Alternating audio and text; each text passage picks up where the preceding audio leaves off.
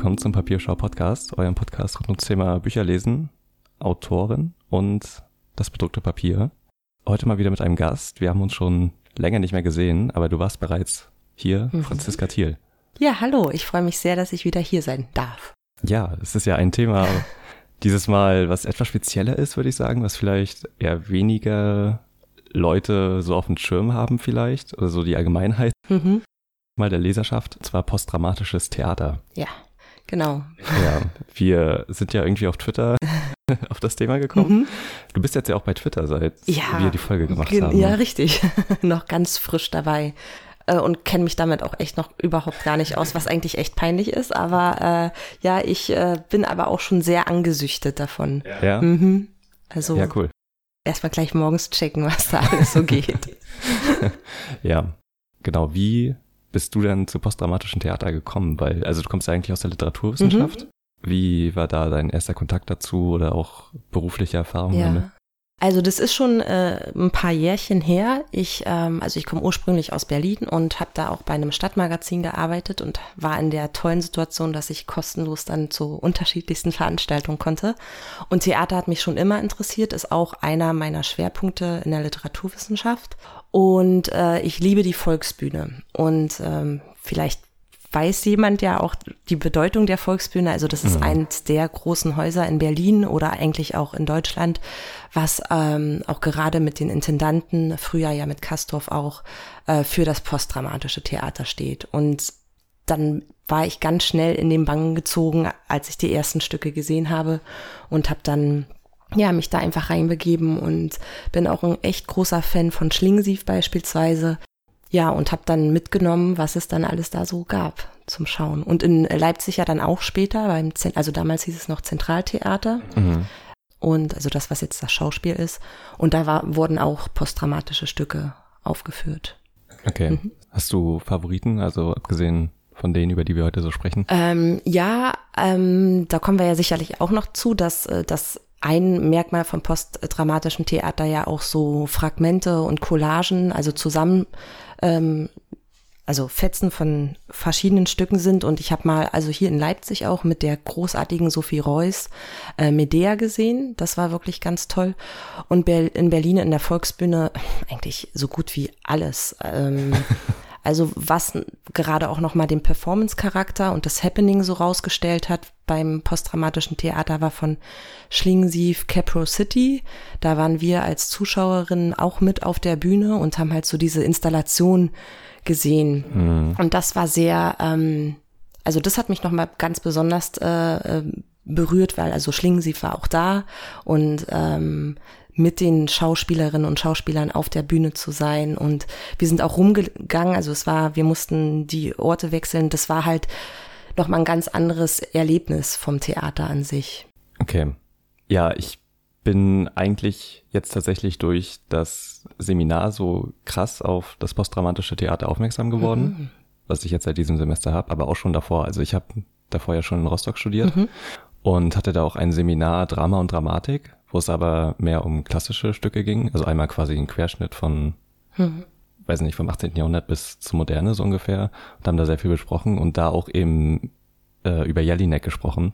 Und das war sehr interessant, weil wir da einen Regisseur zu Gast hatten, der die Schutzbefohlenen inszeniert hat. Mhm, okay.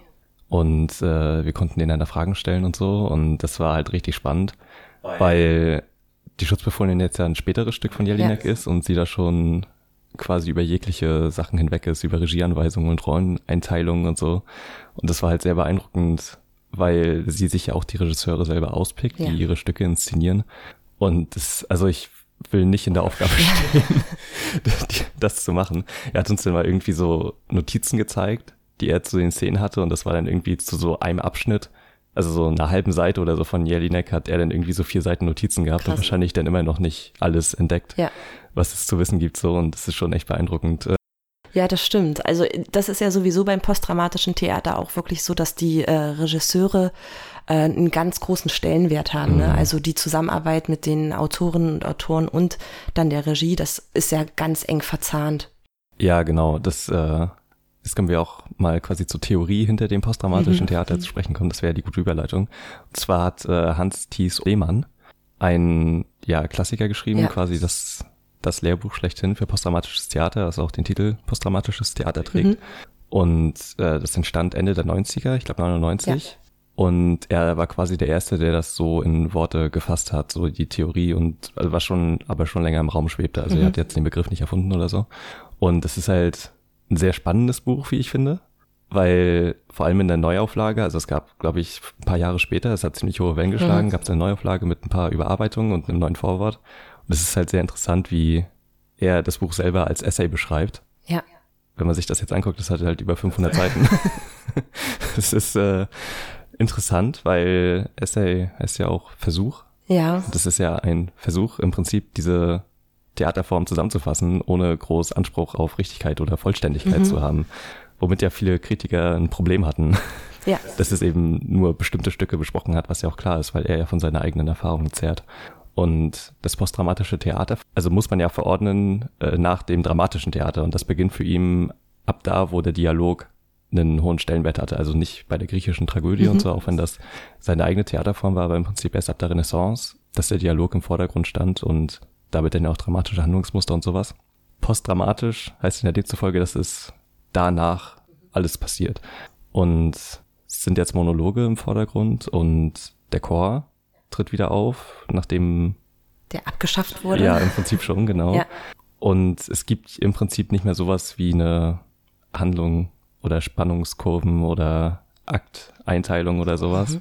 Genau, im Prinzip ist das so das postdramatische Theater, wie man es auch heute noch kennt.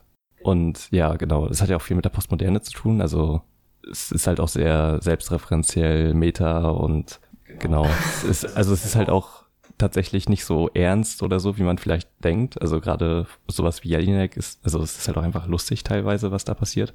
Ähm, neben dem ganzen Ernst und aktuelle Thematiken, die aufgegriffen werden und so natürlich. Genau, also es kommt ja doch mit der in, durch die Hintertür dann auf jeden ja. Fall rein, aber es ist nicht so vordergründig äh, ja. mit der Keule, äh, dass man da mit der Moral oder so äh, erschlagen wird. Das auf jeden Fall.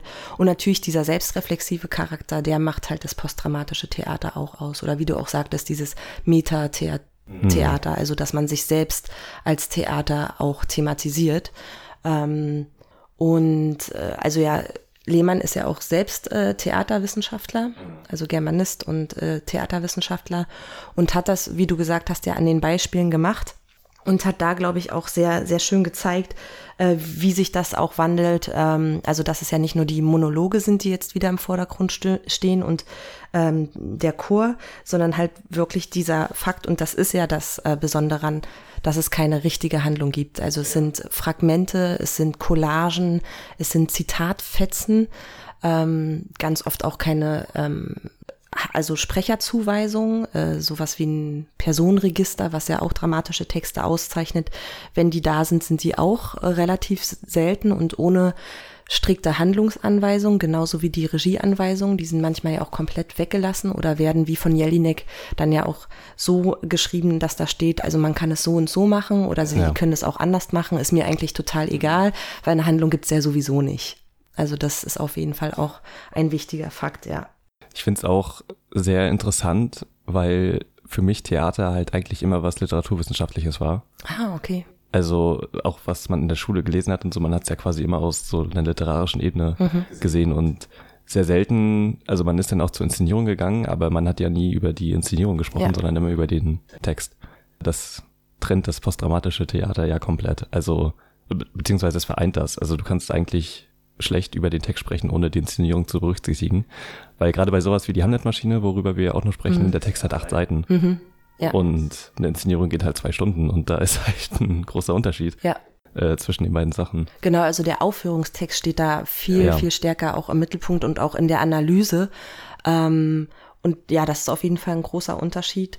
Und also es gibt ja, also die großen Autoren, über die wir jetzt auch reden werden, so wie äh, Heiner Müller oder Peter Handke oder auch Elfriede Jelinek, die, die Stücke sind ja im Buchform erschienen, alle, aber natürlich kann man da überhaupt nicht ähm, das Besondere wirklich greifen, sondern man muss es sehen. Ja, genau. definitiv. Genau. Ja. Okay. Willst du vielleicht anfangen mit dem ersten Buch oder ein Beispiel geben, was das posttraumatische Theater halt so besonders macht? Ähm, ich würde sagen, vielleicht einfach ähm, Ja, wollen wir mit äh, Heiner Müller anfangen und der Hamlet-Maschine? Ja, können wir machen. Das ist, glaube ich, ähm, ein guter mhm. Start. Das ist ja auch quasi die perfekte Überleitung zu unserer DDR-Folge. ja, genau, stimmt, Heiner Müller. Ähm, ja, also Heiner Müller hat sich ja auch selbst mal dazu geäußert, dass er in seinen äh, Stücken ähm, die Zuschauerinnen und Zuschauer gern überfordern möchte. Also er will so viel reinpacken, dass mhm. man gar nicht alles greifen kann. Und ich finde, das gelingt ihm äh, wirklich ausgesprochen gut. Und ähm, bei der Hamlet-Maschine sieht man das dann auch, wenn man sich den Text jetzt anschaut, schon ganz deutlich, was äh, das Schriftbild auch anbelangt. Also ja. man hat auch Dinge, die gesperrt gedruckt sind oder alles in Großbuchstaben gedruckt ist. Ähm, man sieht auch diesen Monologcharakter ganz stark, weil ein Sprecher beispielsweise über mehrere Seiten spricht ähm, und es nur wenige Wechsel gibt und auch nur wenige Schauspielerinnen und Schauspieler, also gerade auch bei der Hamlet-Maschine, äh, ist das ja eigentlich fast ein Monolog in Gänze. Ja, genau. Und es ist ja auch interessant, wie die Rollenzuweisung ist, weil es mhm. gibt dann eine Figur, die heißt Hamlet. Ja. Später dann eine Figur, die heißt Hamlet Darsteller. Ja. Wo dann ja quasi die Grenze zwischen Figur, Schauspieler äh, verwischt werden. Ja. Oder auch ähm, bei Ophelia steht ja dann in Klammern Chor slash Hamlet, ja. wo man, genau, das ist dann halt die Frage in der Inszenierung, äh, wie wird das umgesetzt? Wer spricht dann jetzt diesen Text? Ähm, wie wird das dargestellt? Also von daher ist äh, so eine Aufführung immer ganz lohnend. Genau, und das ist, die Entstehungsgeschichte ist ja auch sehr interessant, weil ich glaube, das Stück entstand ja, nachdem Müller mit jemand anderem zusammen Hamlet übersetzt hat. Mhm, genau, also eigentlich wollte er wirklich Shakespeares Hamlet übersetzen. Ja. Und hat es dann, glaube ich, auch gemacht, aber ja, ist genau. äh, bei dieser Arbeit dazu gekommen, seine eigene Hamlet-Maschine zu schreiben. Ja, und alleine der Titel ist ja schon mhm. sehr spannend, weil Hamlet ja eigentlich so als eines der größten Theaterstücke aller Zeiten wahrscheinlich ja. mit sowas Mechanischem mhm. verbunden wird. Was hat das denn zu bedeuten, deiner Meinung nach? Also da gibt es unterschiedliche ähm, Interpretationen. Also einmal ist ja Hamlet-Maschine abgekürzt HM wo auch einige sagen, ah, das kann auch für Heiner Müller stehen. Also hier auch wieder so ein Spiel mhm. ähm, mit unterschiedlichen Leseerwartungen auch. Und das Maschine, ähm, also eine andere Lesart, bezieht sich darauf, dass in Hamlet ähm, Hamlet, glaube ich, äh, Ophelias Herz auch an einer Stelle als eine Maschine bezeichnet. Und das wurde sozusagen zum Ausgang dann genommen für, für die Interpretation, dass sich ähm, Heiner Müller darauf bezieht, auf ein Zitat aus Shakespeares Hamlet. Okay, es ist nämlich auch sehr interessant, weil wir haben ja gerade schon erwähnt, man kann ja nicht über das Stück sprechen, ohne über Inszenierung zu sprechen. Mhm. Und ich äh, hatte das Glück, im Rahmen von dem Seminar einige Stücke auch zu sehen, also als Aufzeichnung. Und habe dort eben auch die Inszenierung von Robert Wilson gesehen. Hm. Und das war sehr spannend, vor allem weil dieser Maschinencharakter da irgendwie deutlich wird, hm. weil das Ganze wirkt halt wie so ein Uhrwerk. Also es kommen immer Schauspieler auf die Bühne in verschiedensten Posen und auch auf verschiedenste Arten und Weisen und das läuft quasi alles im Takt ab. Das Stück ist quasi in fünf Teile unterteilt. Mhm. Die Bühne dreht sich dann immer einmal. Also die Schauspieler kommen auf die Bühne, machen quasi immer das Gleiche mhm. oder am Anfang dann auch weniger und oder auch mal mehr und das entwickelt sich dann so langsam. Sie gehen dann alle nach und nach wieder runter, bauen die Bühne ab und drehen das dann einmal und kommen dann wieder äh, auf die Bühne. Nicht schlecht, ja. Das ist auch echt, also es war echt krass, sich das anzugucken irgendwie, weil am Anfang man wusste gar nicht, was passiert. Auch im ersten Teil wurde quasi gar nicht gesprochen mhm. und es gab nur irgendwelche seltsamen Geräusche und Geschrei und so. Ja. Und äh, danach hat sich das dann immer so mehr und mehr entwickelt und man ist dann so langsam durchgestiegen, auch in das Konzept, was hm denn gerade überhaupt passiert. Ja, weil das ist ja auch ein großes Merkmal vom postdramatischen Theater, dieses Schweigen, ne? Also das äh, Langsamkeit oder halt äh, das Nichtsprechen auf der Bühne auch also über die Schmerzgrenze hinaus sozusagen, ja. ähm, dass man wirklich da sitzt und sich fragt, oh Gott, was was soll denn das jetzt? Und gerade dieses mhm. Verunsichern ist ja auch ein, ein große, eine große Taktik, die damit einhergeht. Ja, und der Perform genau. äh, Performance-Charakter auch, ne? Also dass ja. halt dieses Runtergehen, wieder raufgehen, Bühne dreht sich. Das sind ja auch ganz klassisch, also klassische Mittel fürs posttraumatische Theater. Ja. Genau. Genau, wir haben uns ja schon über diesen letzten Satz unterhalten, mhm. vom ersten Teil zum Übergang zum zweiten. Ja, in der Hamlet-Maschine, genau. Ja, genau. Ja, ich finde, daran sieht man halt sehr schön, also weil was ja auch beim postdramatischen Theater ähm, ganz wichtig ist, dass ja, also die Handlung tritt ja zurück, die gibt's ja kaum noch, die Monologe werden verstärkt und dass die Körperlichkeit ähm, auch einen ganz zentralen Stellenwert hat. Also auch das Ausstellen von Körperlichkeit, Nacktheit, mhm. äh, körperliche Ausscheidungen, ähm, aber auch die Verletzlichkeit, Sexualität, das wird ja wirklich ähm, auch ganz bildhaft auf, auf die Bühne gebracht. Also das ist ja auch so das zweite große Ding, halt diese Bildhaftigkeit von diesen postdramatischen Inszenierungen.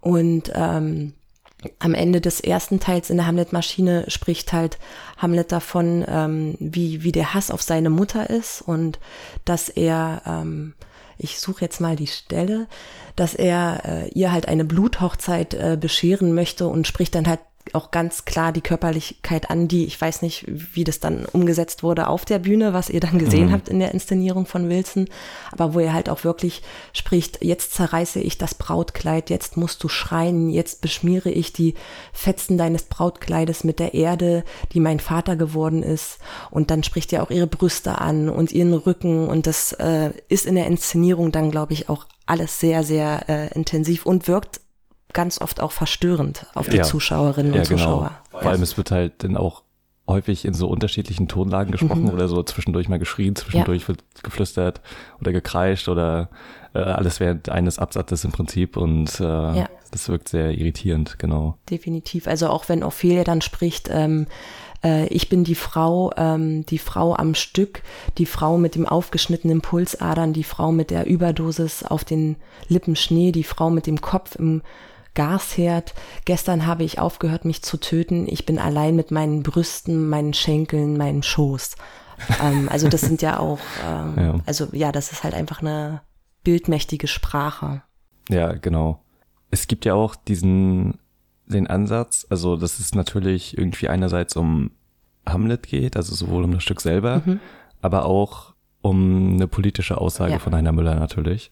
In der Hamlet-Maschine liest Mann oder Frau eigentlich auch ganz klar natürlich eine Kritik an diktatorischen Verhältnissen mit. Ja, also das genau, ist genau. Äh, ganz klar auch eine ähm, Kritik jetzt sicherlich auch ähm, an, an der DDR, aber äh, Heiner mhm. Müller lässt oder wollte sich ja auch nie gern festlegen lassen, ähm, sondern hier geht's auch ganz klar auch um Europa, also wie sozusagen äh, europäische Mächte andere unterdrücken und äh, ausbeuten und dass es da eigentlich niemanden gibt, der irgendwie besser ist als ein anderes System.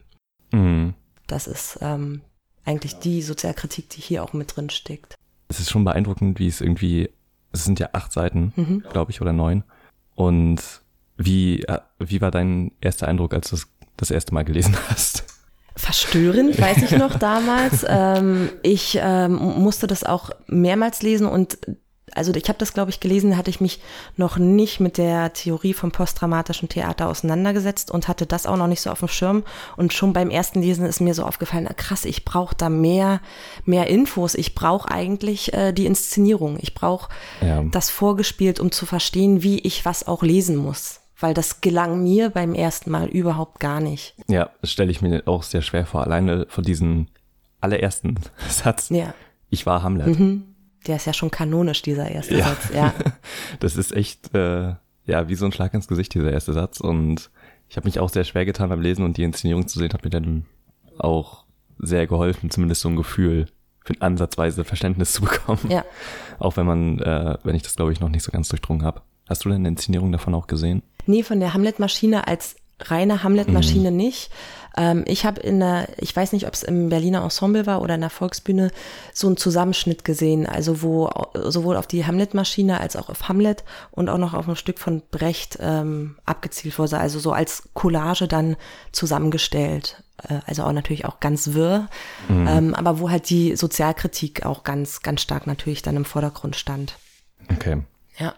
Ich würde sagen, dann kommen wir zum nächsten Stück. Okay, gern. Und äh, ich würde dann mal über ein Sportstück sprechen wollen. Das war also eines der bekanntesten Stücke von Jelinek, glaube ich, und auch eines ja. der so wichtigsten. Alle sind wichtig. Ja, das, das ist wahr. Aber es stimmt schon auf jeden Fall, ähm, ver verbinden, glaube ich, viele mit ja. Jelinek das Sportstück. Ja, genau. Mhm. das war so eine ganz absurde Zeit, in der ich mich damit beschäftigt habe, weil es ist noch gar nicht so lange her, halt ein paar Wochen und äh, ich musste einen Vortrag über mhm. darüber halten, also so ein Impulsreferat und habe einen Tag später die Klavierspielerin geguckt, den Film. Ah. Und noch einen Tag später am Königsberg gesehen, die aktuelle Stück in Leipzig. Okay, also Jelinek-Woche schlecht. Ja, genau. Alles hintereinander und das war ja, war eine krasse Erfahrung. Ja, das glaube ich. Fall. Ja. Also alles für sich genommen halt auch extrem gut. Ich will die Klavierspielerin jetzt auch unbedingt noch lesen. Mhm. Äh, fand den Film aber auch schon sehr gut äh, von Michael Haneke inszeniert, der sowieso immer gute Arbeit leistet. Aber ähm, genau, ein Sportstück ist Mitte der 90er, glaube mhm. ich, äh, entstanden und 98, glaube ich, uraufgeführt ja, worden. Mhm. Ja, genau. Und äh, genau, ich nehme jetzt einfach mal meinen Vortrag nicht, dass du dich hier wunderst. ich habe das schon mal vorbereitet. Ich habe nichts dagegen, jetzt ein Impulsreferat zu hören.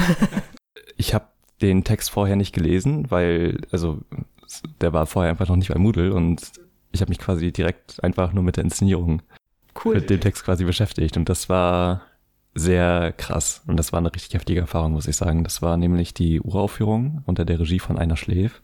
Eine Regielegende, die der sehr viel mit Chor gemacht hat und das wirklich ein sehr prägnantes Element war in seinem gesamten Werk. Mhm. Also nicht nur bei ein Sportstück, auch schon vorher ja. hat er klassische Stücke quasi als chorische Inszenierung äh, auf die Bühne gebracht. Also in der Form habe ich sowas auch noch nicht gesehen. Also du bist förmlich erschlagen mhm. von diesem Chor und der Macht davon. Und das war nämlich dennoch sehr interessant, dieses Stück zu lesen, weil das ja auch quasi das genaue Gegenteil so von die Hamlet-Maschine, so was acht Seiten hat. Das Sportstück hat irgendwie fast 200 ja. Seiten in Buchform, was schon echt krass ist. Und die Inszenierung, ich glaube, die längste Inszenierung, die jemals aufgeführt wurde, waren so die sechs Stunden. Also noch nicht mal das Stück in Gänze. Und ich habe eine fünfstündige Inszenierung gesehen und davon so knapp vier Stunden durchgehalten, weil es auch sehr spät war. Ja. Äh, sonst also hätte ich mich darauf eingestellt, hätte ich wahrscheinlich auch das Ganze gesehen. Und genau, das war die Uraufführung im Burgtheater in Wien. Mhm. Das war krass. Aber ich komme erstmal kurz auf den Text zu sprechen, bevor ich auf die Inszenierung komme. Und das Buch beginnt mit einer Regieanweisung, in der steht, die Autorin gibt nicht viele Regieanweisungen, das hat sie inzwischen gelernt. Machen Sie, was Sie wollen. Das Einzige, was unbedingt sein muss, ist griechische Chöre, einzelne Massen. Wer immer auftreten soll, außer an den wenigen Stellen, wo etwas anderes angegeben ist, muss Sportbekleidung tragen. Das gibt doch ein waldes Feld für Sponsoren, oder? Die Chöre, wenn es geht, bitte einheitlich, alles Adidas oder Nike oder wie sie alle heißen, Reebok oder Puma oder Fila oder so. Und das ist schon ja. ein echt äh, krasser Einstieg, wo schon vieles gesetzt wird, mhm. habe ich das Gefühl. Also, dass die Autorintention quasi nach hinten gestellt wird, was die Regie angeht mhm. und so. Also sie bemächtigt ja quasi denjenigen, der es aufführt, komplett, ja. sich auszusuchen, was ist. Und das Chöre äh, in den Vordergrund gestellt werden, kommt halt eben sehr zu tragen bei der Inszenierung von Einer, Einer schläft. Hm. Die Regieanweisungen haben halt auch insgesamt sehr wenig Bedeutung und kommen halt auch sehr selten vor. Und hier ist noch ein anderer Ausschnitt, wo sie quasi einen Vorschlag macht. Mhm. Die Texte, die folgen, werden von Männerstimmen irgendwie gesprochen, ist ja egal, während die auf der Bühne Anwesenden vorerst die Lippen synchron dazu bewegen oder auch nicht. Man kann es aber auch ganz anders machen. Das ist nur eine Möglichkeit unter vielen. Jede ist mir recht. Ja ja, es war einfach sehr seltsam zu lesen, weil man Regieanweisungen halt so gewohnt ist und man sich die auch schon Bilder vorstellt und deswegen ist es auch sehr schwer, so einen posttraumatischen Text zu lesen. Ja, definitiv. Also weil sie hier ganz klar natürlich auch betont, dass ähm, sie gar keinen Einfluss mehr darauf hat, äh, wie sich der Text dann entwickelt. Also ja. dann in der Inszenierung auch. Und dass sie, auch wenn sie Vorgaben hätte, dass das ja dann gar nicht mehr in ihrer Macht auch äh, liegt, das äh, umzusetzen. Und das passt natürlich auch extrem generell in die Zeit der Postmoderne rein. Ne? Also dieses genau. Abgeben, dann natürlich auch noch der Verweis auf die ähm, Namen der Sportmarken. Also ja. hier auch wieder ähm, das Reinbringen der Unterhaltungskultur, der genau. Werbung ja. Ja, also das Zentralthema, würde ich mal sagen, also neben unendlich vielen, die irgendwie angeschnitten werden, mhm. ist ja die Verbindung zwischen Sport und Faschismus mhm. oder so faschistischen Strukturen und Macht und alles, was so damit einhergeht. Und fand ich echt interessant, so ein, also alleine diese Idee zu haben mhm. und wie es dann auch letztendlich umgesetzt ist in diesen endlosen Monologen, mhm wo man dann von Hundertstel Tausendste kommt und irgendwann halt auch einfach nicht mehr mitkommt. Ja. Bei dem, was die Figuren denn da sagen.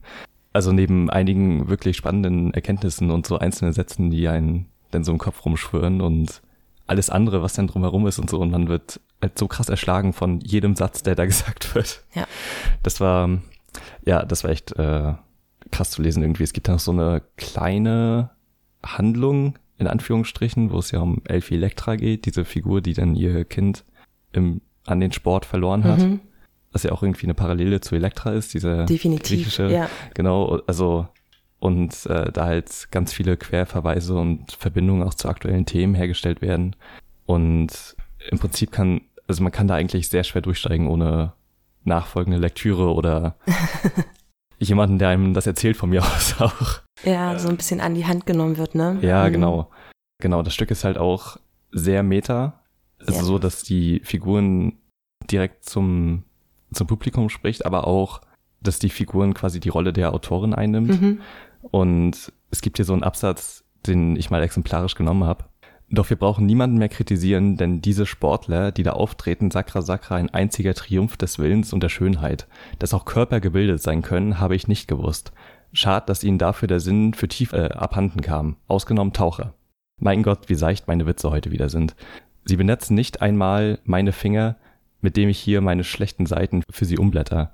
Macht nichts. Lesen Sie mich trotzdem aber treten Sie mir nicht zu nah, weil ich immer so zornig bin, dass ich am liebsten selbst treten möchte. Ja, also die Sprachspiele und Wortwitze ja. sind einfach äh, echt legendär. Und das ist halt, also hier, das Spannende ist da jetzt natürlich auch wieder Inszenierung und äh, Textvorlage. Ähm, wenn man das sieht, ob dann halt die, ähm, ob dieser Wortwitz auch wirklich zu fassen ist, weil man ja so ja. erschlagen eigentlich ist. Also dafür bräuchte es vielleicht schon die Lektüre, mhm. weil Jelinek ist ja auch äh, bekannt dafür, also man spricht ja davon äh, Sprachflächen, ja. äh, die da ausgebreitet werden. Also das ist ja ein Begriff, ähm, mit dem man Jelinek auf jeden Fall eng verbindet, wo man halt eben nicht mehr ob der ganzen Dichte ähm, der Monologe so richtig mitkommt, was denn überhaupt gesagt wird. Und ähm, da ist natürlich dann, glaube ich, das äh, Nachlesen ja. schon nochmal ganz äh, hilfreich. Ähm, und wenn du gesagt hast, äh, du fandest das so spannend, die Verknüpfung zwischen Sport und Faschismus, das ist ja auch etwas, ähm, also diese Sozial- oder Gesellschaftskritik ist bei ihr immer in jedem ja. Text äh, immanent und dass sie halt diese Verbindung herstellt von diesen auch paramilitärischen Praktiken, ja. die ja sozusagen auch auf dem Sportplatz oder im äh, Stadion äh, sich äh, vollziehen. Das hat sie halt wirklich super spannend gemacht. Und dass sie das dann natürlich auch nochmal wieder verbindet mit einem antiken Mythos, ja. also da auch wieder nochmal eine neue Collage sozusagen aufmacht, das ist ja auch wirklich paradigmatisch für dieses postdramatische Theater. Also dass man immer, also bei Hamlet-Maschine hatten wir Hamlet, hier haben wir jetzt die Elektra, also immer auch einen Bezug auf das Alte, mit dem man bricht äh, oder was man halt neu umsetzt, transformiert. Das hat sie halt auch mit der Namensgebung, ne? Elfi Elektra ist natürlich ja. äh, Elf Freunde und also äh, super, ähm, super gemacht einfach. Genau. Und vor allem in dem Abschnitt, das ist halt so, wie viel da, oberflächlich ist ja einfach nur ein schlechter Witz im Prinzip. Mhm. Aber wie viel dann trotzdem noch irgendwie mit da drin steckt, wenn sie zum Beispiel schreibt, ein einziger Triumph des Willens und der Schönheit. Ja. Und es gibt ja diesen Triumph des Willens, ist ja ein Film von Lenin Riefenstahl, mhm. quasi die Filmemacherin der NS-Zeit ja. war. Und sie hat ja auch wiederum die Dokumentation über die Olympischen Spiele 36 gedreht. Genau. Und also Triumph des Willens ist halt einer ihrer Filmtitel und das ist halt einfach in einem Satz so erwähnt, quasi in diesem Stück. Mhm. Man kann es auch überlesen, theoretisch. Ja. Aber also die, ich weiß nicht, die Wortwahl sticht halt schon irgendwie heraus. Also Triumph des Willens ist nicht einfach so, was man einfach mal so Definitiv. random sagt quasi. Und der Satz danach auch, äh, dass auch Körper gebildet sein können, habe ich nicht gewusst. Ja, ja, also ich, das ist, äh, wie du gesagt hast, man kann es überlesen oder auch nicht. Das ist halt, genau, Jelinek macht ein Angebot. Ja. Man kann es annehmen oder nicht. Also genauso wie sie auch mit ihren Regieanweisungen äh, verfährt. Und äh, die Kritik an der auch, ähm, also Jelinek als Österreicherin, die ja auch in Österreich, un, also die, die arme Frau hat es da ja unglaublich schwer. Ja. Sie hat ja auch jetzt irgendwie mehrere Aufführungsverbote und so. Richtig, und wurde ja auch richtig angegangen in der Presse als ähm, Vaterlandsverräterin ja. und ähm, Ketzerin äh, der österreichischen Kultur, nur weil sie einfach Dinge angesprochen hat, die anzusprechen ja. sind. Und natürlich nimmt sie sich auch der deutschen Geschichte an, ne? Also die. Genau, das, sie hat ja auch irgendwie ein Stück geschrieben, wo es auch so um Vergangenheitsbewältigung geht mhm. und die Geschichte von Österreich mit der NS-Zeit. Ja. was ja eigentlich so ein totgeschwiegenes Thema ist irgendwie und äh, dafür wurde sie auch richtig krass. Also das war ja das erste Mal, glaube ich, dass sie sich dann auch der Öffentlichkeit zurückgezogen hat. Richtig, damals. also auch ganz lange keine Interviews gegeben hat oder so, weil ähm, alles, was sie gesagt hat, hatte, wurde, wurde dann halt auch von der Presse äh, wirklich auseinandergenommen. Ja. Ähm, wo man dann sozusagen auch wirklich äh, den österreichischen Kleingeist sieht, den sie ja so kritisiert hat. Ja. Also natürlich nicht von allen, aber Mhm. halt tatsächlich auch von, von den großen Meinungsmacher. Ähm, und ja, aber sie ist immer noch, und das ist ja das Schöne bei ihr, je älter sie wird, äh, sie wird ja nicht müde, ähm, Ja. so, so äh, gesellschaftskritisch zu sein und immer wieder den Finger auch in die Wunde zu legen. Also auch mit aktuellen Ja. ähm, Geschehnissen weltweit. Also das ist wirklich. Genau. Das war halt so interessant am Königsweg, ist ja jetzt hier aktuelles Stück. Mhm. Äh, das war das erste Stück seit Jahren, was auch wieder in Österreich aufgeführt wurde. Und in Leipzig wurde das halt in dieser Inszenierung äh, auch aufgeführt, in der österreichischen. Also es war ein Gastspiel und äh, da verbindet sie halt sich selber sehr viel Mhm. mit, also sie hinterfragt sich halt sehr stark in diesem Stück und was das überhaupt alles bringt, das Schreiben und wie sie sich selber positioniert und sieht Mhm. und wie wichtig sie sich macht oder auch nicht. Mhm. Eben mit Donald Trump. Großartig. Und das Ganze wird halt so mit Puppen dargestellt und so. Und das war krass. Okay. Äh, genau. Aber weiter im Text. Ja, Es ist äh, der Höhepunkt quasi dieser Metaebene ist die allerletzte, genau, das ist am Ende. der allerletzte Monolog, Mhm. äh, wo es dann eine Figur gibt, die heißt die Autorin. Und da gibt es dann auch eine Regieanweisung, eine der wenigen, die quasi direkt hinter den Figuren stehen. Die Autorin tritt hinkend und desolat wieder auf. Sie kann sich auch von Elfie Elektra vertreten lassen. Mhm. Was äh, ja quasi im Prinzip nochmal ein komplett neues Bild auf diese Figur Elfie Elektra wirft, Mhm. weil jetzt ja die Verbindung eindeutig ist zwischen der Autorin und Elfie Elektra, Ja. neben der Verbindung zu der griechischen Figur und allem anderen, was Ja. noch mit dazu kommt. Und es gab dann noch ein paar mehr Momente, die mir echt nachhaltig so im Gedächtnis geblieben sind. Es gab da eine Stelle, äh, wo quasi eine große Choreografie aufgeführt wurde, vom, ich glaube fast vom ganzen Chor, wo sie quasi so eine Aufwärmübung gemacht haben, sowas in der Art, so Mhm. gymnastikmäßig, und dabei halt die ganze Zeit rhythmisch gesprochen haben, also halt auch geschrien. Und das ging irgendwie eine halbe Stunde durchgehend. Und du wirst irgendwann einfach komplett wahnsinnig, weil es immer der gleiche Rhythmus ist und immer die gleichen Bewegungen. Und das war krass. Also ich will da nicht in der Haut der Schauspieler stecken, die das Mhm. da gemacht haben. Das war echt schwer auszuhalten. Also da war ich schon kurz davor zu gehen, aber irgendwann Mhm. war es dann doch zu Ende. Und äh, das war echt eine krasse Erfahrung, die auch so in ihrer Gänze sich nur entfaltet, wenn man das, glaube ich, auch am Stück guckt und Ja. nicht vorspult oder so. Und äh, ja, das war echt krass. Und ein anderer Moment, der auch sehr spannend war, das war, nachdem der Vorhang gefallen ist und wieder hochgeht. Die Bühne ist quasi komplett leer und zum ersten Mal komplett erhellt. Und es kommen Kinder auf die Bühne, die Fußball spielen. Hm. Und dazu ist dann noch ein Trainer. Und das Ganze geht auch so 15 Minuten oder so und die spielen halt einfach Fußball und der Ball fällt auch ins Publikum. Und die Leute lachen natürlich und werfen den Ball dann wieder zurück auf die Bühne. Hm. Und das ist halt so ein krasser Bruch mit der Zuschauerebene im Prinzip. Und was dann auch krass war, als der Trainer dann irgendwann immer lauter geschrien hat, schießt. Hm. Was dann natürlich so äh, Kriegsanleihen hatte. Ja. Und natürlich auch Mannschaft gegen Mannschaft und äh, sie kämpfen sich und wenn der Trainer dann einfach immer lauter schreit, schießt. Ja. Das war ja echt krass, was irgendwie so eine Inszenierung da bewirken kann. Diese Faschismus-Sache wird halt auch ganz am Anfang, finde ich, sehr schön äh, beschrieben. Und sie schreibt dann, dazu haben die Leute erst einmal ihre unverwechselbare Natur zerstören müssen oder kann, oder kann die dadurch erst zum Vorschein. Dies geschah damit, sie alle auch wirklich gleich einheitlich aussehen konnten, wie Soldaten, Jeans, T-Shirt, Baseballkappen. Mhm. Und das ist halt sowas, was sich durch das ganze Stück zieht und das fand ich extrem spannend. Der erste Auftritt des Chors und auch die Figur oder generell wie der Chor auftritt, ist halt sehr spannend, weil das ist ja eigentlich in der griechischen Tradition etwas äh, ja bestärkendes, also was nochmal unterstreicht oder wiederholt oder äh, zustimmt wirkt, so für die Zuschauer, damit sie kommentiert. genau, Mhm. damit sie wissen, was abgeht. Und ihr der erste Auftritt des Chors, äh, da, da steht geschrieben, warum haben Sie Ihren Sohn in den Krieg des Sports geschickt, wenn Sie ihn dadurch gleich wieder zurückhaben wollen? Seine Haltungsschäden wegen? Da belügen Sie sich aber, denn schauen Sie sich doch einmal die Haltung an, die er durch seinen Sport erhalten hat.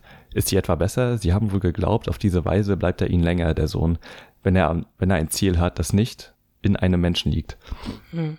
Und auch in dem Absatz ist halt so viel. Ja, Einfach, also natürlich die Parallele zu Haltung und Sport, aber Ja. halt auch natürlich eine persönliche Haltung, eine politische Haltung. genau. äh, die damit verbunden ist. Ich finde diese Funktion des Chors da so spannend mhm. irgendwie, mhm. weil vor allem auch in der Inszenierung das so dargestellt ist. Also der Chor spricht auch rhythmisch mhm. und auch irgendwie in unterschiedlichen Tonlagen. Also es teilweise geht's ein, geht einfach ein Wort komplett hoch ja. oder auch runter oder sie flüstern und sprechen halt alle gleichzeitig, aber halt auch so 50 Leute oder so. Das ist schon imposant. Ja, voll. Ja. Aber halt auch echt so fünf Minuten am Stück, ne? Und das wirkt halt echt wie so ein durchkomponiertes Stück. Ja. Und einer Schläf hat das ja ewig geübt mit den Leuten. Mhm. Ich glaube irgendwie ein halbes Jahr oder so Vorbereitungszeit, was ja. schon, wo quasi jedes Timing perfekt einstudiert wurde. Und das Besondere ist, dass der Chor nicht irgendwie stimmlich einheitlich ist oder so. Also du hast nicht nur tiefe Stimmen oder hohe mhm. Stimmen, sondern du hörst im Prinzip schon raus, dass da individuelle Leute sprechen. Aber in der Gesamtheit hat das irgendwie dann auch nochmal eine andere Wirkung und das war einfach krass zu sehen. Ja, also dieser Massencharakter kommt da natürlich raus, ne? Also das ja. alle sind halt kleine einzelne Individuen, wie ja auch dieser Sohn beispielsweise und die werden ja dann sozusagen äh, als Masse ähm, genommen oder sie machen sich zu einer Masse. Ja. Ja.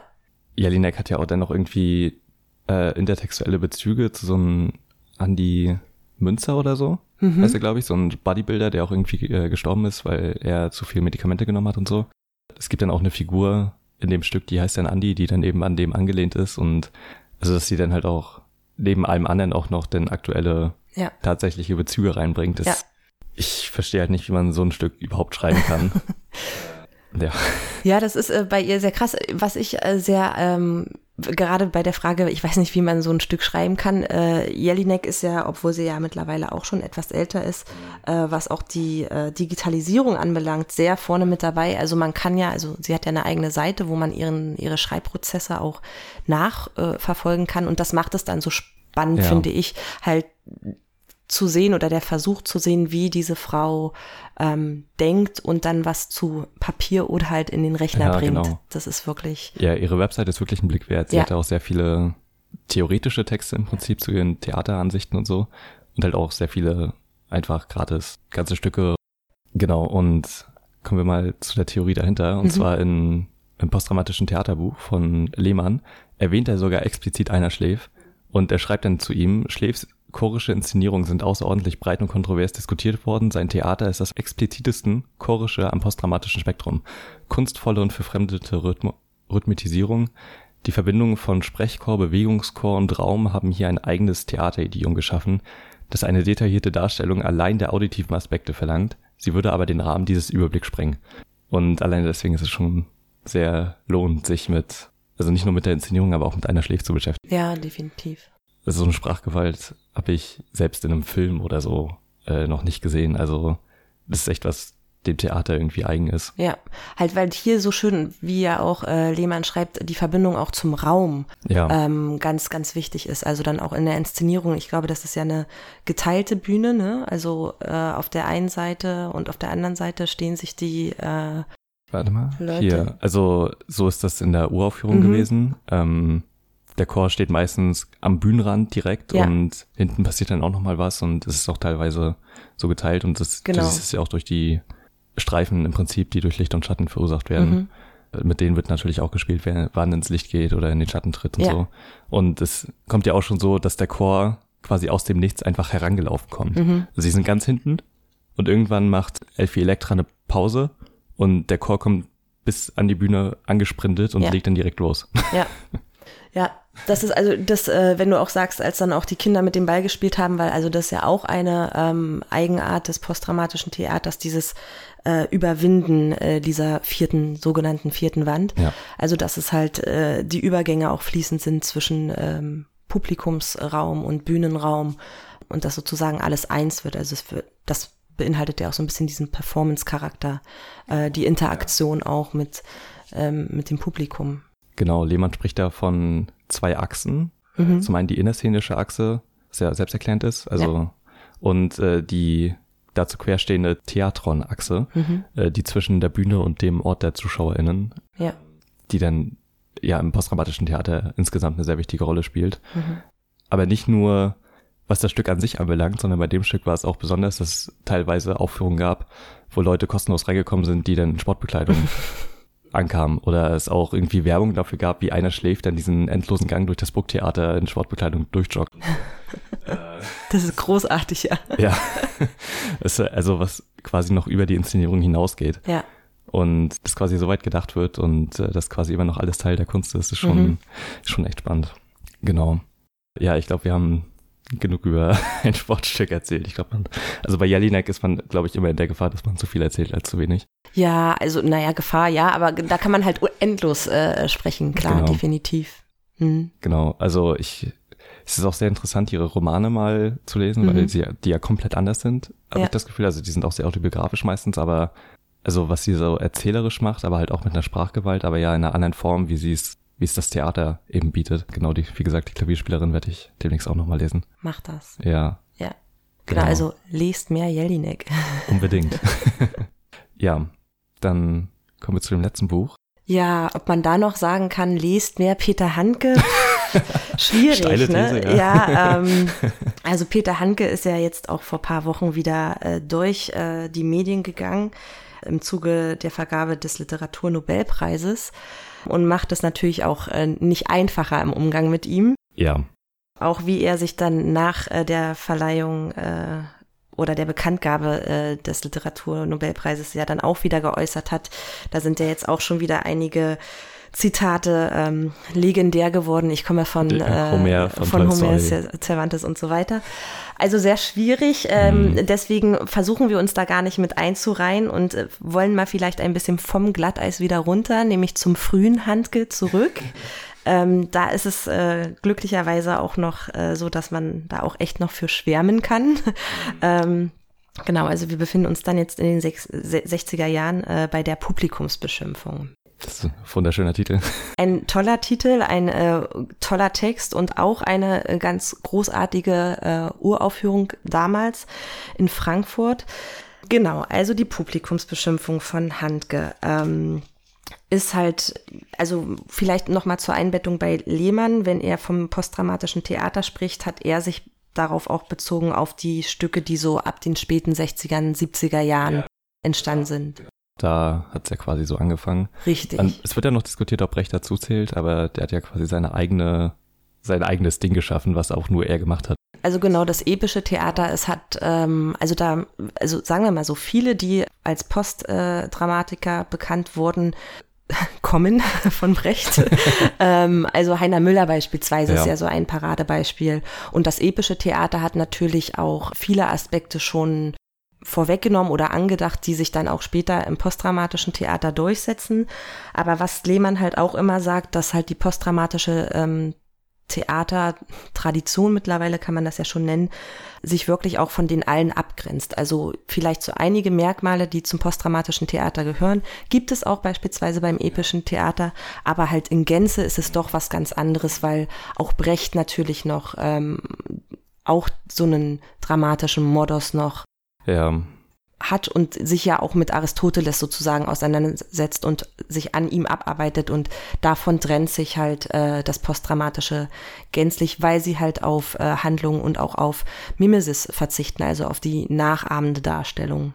Genau, aber es hat schon tatsächlich eher längere Tradition schon und ja. genau, wir sind jetzt ja in den 60ern, also das ist ja schon echt eine ganze Weile her. Genau, das ist schon eine ganze Weile her und ähm, die Uraufführung war am 8.6.66, wie gesagt in Frankfurt ähm, am Main.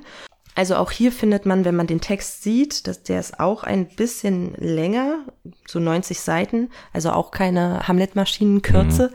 Ähm, und auch hier findet sich genau das, was wir auch bei Jelinek schon hatten und auch äh, in der Theorie, also dass es halt ähm, so gut wie gar keine Regieanweisungen gibt, äh, beziehungsweise halt nicht als solche gekennzeichnet. Es gibt Regeln, die vor, von angestellt sind, äh, was man machen sollte, ähm, also für, Regeln für die Schauspieler, was sie machen sollten äh, zur Vorbereitung auf ihre äh, jeweilige Rolle. Ähm, die Sprecherzuweisungen gibt es aber auch nicht wirklich, ist auch, obwohl es vier Sprecher auf der Bühne sind, kann man das auch als einen langen Monolog sozusagen ähm, sehen, sie reden auch nicht miteinander, sondern sind auch tatsächlich frontal zum Publikum gestellt und äh, richten ihre Worte an das Publikum. Und äh, ja, wie der Titel auch schon äh, sagt, äh, wird hier das äh, Publikum beschimpft, äh, mehrere Stunden lang.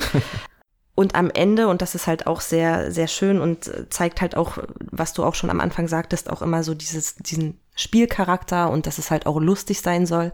Da wird dann nämlich der Applaus über Lautsprecher äh, eingespielt. Äh, und das kann man natürlich auch unterschiedlich deuten, äh, als Vorwegnahme dafür, dass die äh, Zuschauerinnen und Zuschauer sicherlich auch in der Uraufführung nicht bereit waren, dafür zu klatschen. Dann hat man sich sozusagen den Applaus selbst gemacht. Aber auf der anderen Seite kann, das, kann man das natürlich auch so lesen, dass das Publikum beklatscht wird dafür, dass sie ähm, sich das jetzt hier angehört haben. Also da auch wieder ein ganz tolles Spiel. Und ja, was äh, Handke da macht, ist halt eigentlich tatsächlich der ähm, älteren Generation, die vorne im Publikum sitzt, auch einen Spiegel vorzuhalten. Also gerade natürlich auch mit der Auseinandersetzung der Vergangenheitsbewältigung, mit dem Zweiten Weltkrieg, ähm, dann dass sich ähm, gemütlich machen, jetzt, also in den 60er Jahren, in dem eigenen, ohne noch irgendeinen Anspruch zu haben, was verändern zu wollen oder zu können. Also es ging tatsächlich ganz stark auch gegen so dieses, äh, gegen die reaktionären älteren Eliten auch vor allem, also auch wieder gegen die ähm, angestammte Hochkultur. Also sieht man halt wirklich ganz toll. Ähm, es gibt eine DVD äh, von der Uraufführung, wo dann auch immer das Publikum gezeigt wird und das sind halt wirklich die älteren äh, weißen Damen und Herren, wie man sie sich vorstellt, mit äh, Pelz und äh, Diamantenohrring, die sich halt äh, hübsch gemacht haben für diesen Theaterbesuch und völlig geschockt waren. Also es war wirklich auch ein Riesenskandal, ähm, diese Inszenierung und war für das postdramatische Theater, glaube ich, auch wirklich richtungsweisend, was halt äh, der Umgang mit den Monologen anbelangt, ähm, dieses keine Handlung aufführen, sondern halt einfach sprechen und auch so einen Klangteppich ähm, gestalten und ja, also auch dieses Erschlagen werden einfach durch dieses Sprechen. Wie sehen denn die Vorbereitungen für die Schauspieler aus? Soll ich mal kurz, steht? Äh, ja, ja, das, das ist ähm, sehr, ähm, also ich sag vielleicht gar nicht so viel dazu, sondern lies nur mal ein paar Sachen vor, weil das sind schon, äh, ich habe die mal durchnummeriert für mich, 17 äh, Regeln. Also Regeln für die Schauspieler. Die Litaneien in den katholischen Kirchen anhören. Die Anfeuerungsrufe und die Schimpfchöre auf den Fußballplätzen anhören.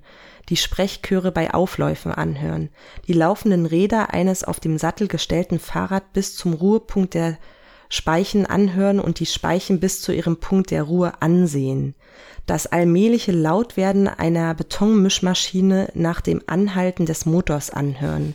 Das in Wort das ins Wortfallen bei Debatten anhören, Tell Me von den Rolling Stones anhören, die zeitgleich geschehenden Einfahrten und Ausfahrten von Zügen anhören, die Hitparade von Radio Luxemburg anhören, die Beatles-Filme ansehen, in den Film Der Mann aus dem Westen das Gesicht Gary Coopers ansehen, also ich, ich, genau, hier, wie gesagt, wieder die Vermischung von Hören und Sehen, von ähm, Religion, Sport, auch Massenkultur, was wir ja dann auch später bei Jelinek hatten. Aber ja auch Popkultur. Popkultur, mit, äh, Musik, Film, ähm, alles dabei.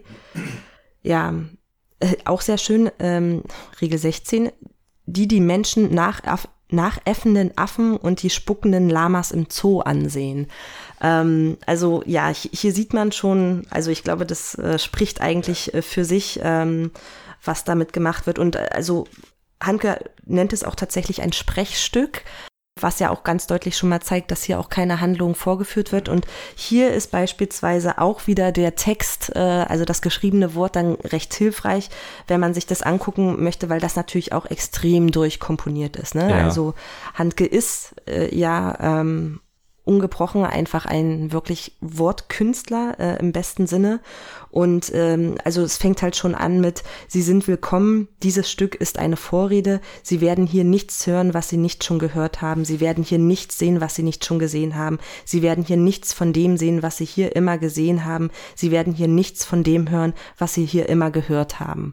Also das, mhm. ähm, und mhm. das ist halt der ganze Duktus, der sich vorzieht. Und das, also ich brauchte das dann auch zu lesen äh, nach der Aufführung, weil bei der Aufführung war ich halt so bei der Performance dieser vier ähm, Schauspieler, aber was der Text so wirklich mit sich bringt, dafür brauchte ich dann für mich, klar, als Literaturwissenschaftlerin auch noch mal mehr, ähm, dann auch noch mal das geschriebene Wort. Ja, aber das ist, ähm, also tut auch weh, das sich anzusehen, äh, weil das halt wirklich auch in so einem Rhythmus dann kommt, ähm, der, wie du auch gesagt hast, halt dann teilweise schwer auszuhalten ist, ne? Ähm, diese Litanei, die dabei ja. ist, ja. In welche Richtung gehen denn die Beleidigungen? Also persönliches, oder du meintest ja auch gerade, dass es so, so eine Vergangenheitsrichtung abzielt natürlich. Also welches Spektrum, vulgär oder ja, also genau, wenn man das vielleicht bei Jelinek auch nochmal rausstellen will, die hat ja ne, auch eine krasse Umgangssprache. Ja, ja, also das Fall. ist ja sehr ähm, mündlich. Ja. Das ist ja auch so ein Indiz. Bei äh, Handke ist das schon noch äh, durchkomponierter und ja doch noch ein bisschen artifizieller äh, gehalten. Die Beleidigungen sind unterschiedlicher Natur. Also ich habe jetzt mal hier wild aufgeschlagen, einfach eine, wo es halt wirklich auch darum geht, halt das Alte, also die alte Ordnung, für die die Zuschauerinnen und Zuschauer stehen, äh, anzukreiden. Also hier zum Beispiel, sie, ähm, sie beachten durch ihre Kleidung eine Ordnung, sie verkleiden sich, indem sie sich verkleiden, zeigen sie, dass sie etwas tun, was nicht alltäglich ist. Ähm, also das meinte ich vorhin mit dem Spiegel immer vorhalten, dass das hier alles nur Show ist und äh, die Zuschauerinnen und Zuschauer ja eigentlich gerne nur ins Theater gehen, um danach zu sagen, oh, ich war äh, im Theater. Und ähm, also genau diese Passivität der Zuschauer wird äh, ähm, ganz stark angegriffen. Dann natürlich auch die Nazi-Vergangenheit, das ist auch ein großes Thema. Ja, genau, also das sind äh, unterschiedliche Sachen, die hier dann immer wieder zu Wort kommen, aber ganz klar immer die, die Kritik an, äh, an dem Alten, wofür okay. die Leute auch stehen. Aber es ist ja interessant, wenn so das Alte angesprochen wird und auch die jetzt Zuschauer ja direkt und die Passivität, aber mhm. in der Aufführung die Zuschauer dann ja auch rausgegangen sind ja. oder ich glaube auch zurückgeschrien haben oder so. Ja. Also genau, das ist ja echt, also super absurd, sich das im Theater vorzustellen. So, das ist ja, ja nun mal ein Ort, wo, also der ja klischeehaft so Hochkultur und mhm. nur Intellektuelle gehen dahin und äh, dann wird man da halt eiskalt beleidigt. Ja, halt schon, definitiv. Ja. Also ich glaube, vielleicht für uns ist das gar nicht mehr so fremd, wenn nee. man sich halt, äh, also wenn man öfter ins Theater geht, äh, weil man da schon viel aushalten musste. Aber klar, damals war das äh, ähm, schon ein großer Eklat. Also ich habe jetzt zum Beispiel noch eine andere Stelle gefunden, äh, wo äh, die Schauspieler ähm, das Publikum dann beschimpft als äh, KZ-Banditen oder auch als Kriegstreiber oder als ihr Nazischweine. Und das ist natürlich, also da äh, 66 ist ja, jetzt auch noch, noch, nicht so lange, her. her. Ja. Ähm, das ist auf jeden Fall schon, wo es wirklich äh, was zu schlucken gab. Ja, genau. Ja, krass. Ich habe von dem Stück halt auch nur gehört in dem Drama- und Dramatik-Seminar, was ich in ah, Rostock hatte. Mhm. Und äh, da hat sie halt auch schon darüber gesprochen. Aber ich wusste gar nicht, dass das von Handke ist, tatsächlich. Ah, na siehst du, jetzt, ja. Okay. Ja, musste ich mir auch nochmal angucken. Wie fandest du denn die Inszenierung? Also war das halt wirklich nur einfach vier Schauspieler auf einer Bühne oder? Richtig. Also da war keine Kulisse, nichts. Nein. Gar nicht. Also die waren auch, ähm, also natürlich nicht verkleidet, wie ja. sich das gehört beim postdramatischen Theater. Ähm, und die standen da tatsächlich äh, auf der Bühne und äh, haben einfach nur geredet. Also es war ähm, genau, am Anfang kam auch äh, aus dem Lautsprecher noch äh, Geräusche und auch äh, wieder Jubel und ich glaube auch sogar ein Lied äh, von den Stones, wenn ich mich nicht irre. Okay. Äh, aber das, da, das muss, würde ich nochmal nachschauen. Ähm, und das ist ja auch etwas, was zum Beispiel äh, Schlingensief und Kastorf dann später oder auch René Polesch ähm, nochmal perfektioniert haben, nämlich der Einsatz unterschiedlicher Medien im Theater, also Lautsprecher, Radio, Fernsehen, ähm, Videokameras, die Bühne halt so zu teilen, dass man die Schauspielerinnen und Schauspieler gar nicht sieht, sondern nur über eine Leinwand, das dann projiziert wird. Und da ist halt Handke mit diesen Lautsprechern ähm, am Anfang und am Ende des Stückes ja auch schon ganz vorne mit dabei, diese Techniken in das Theater mit einzubringen. Mhm. Und ich fand's, ähm, also ich habe es einmal für mich privat zu Hause gesehen und äh, habe immer dabei auch nervöse, nervös lachen müssen, so, oh, oh, was passiert denn jetzt als nächstes? Gerade auch natürlich dann sehr voyeuristisch mit dem Blick auf das Publikum, wie das reagiert.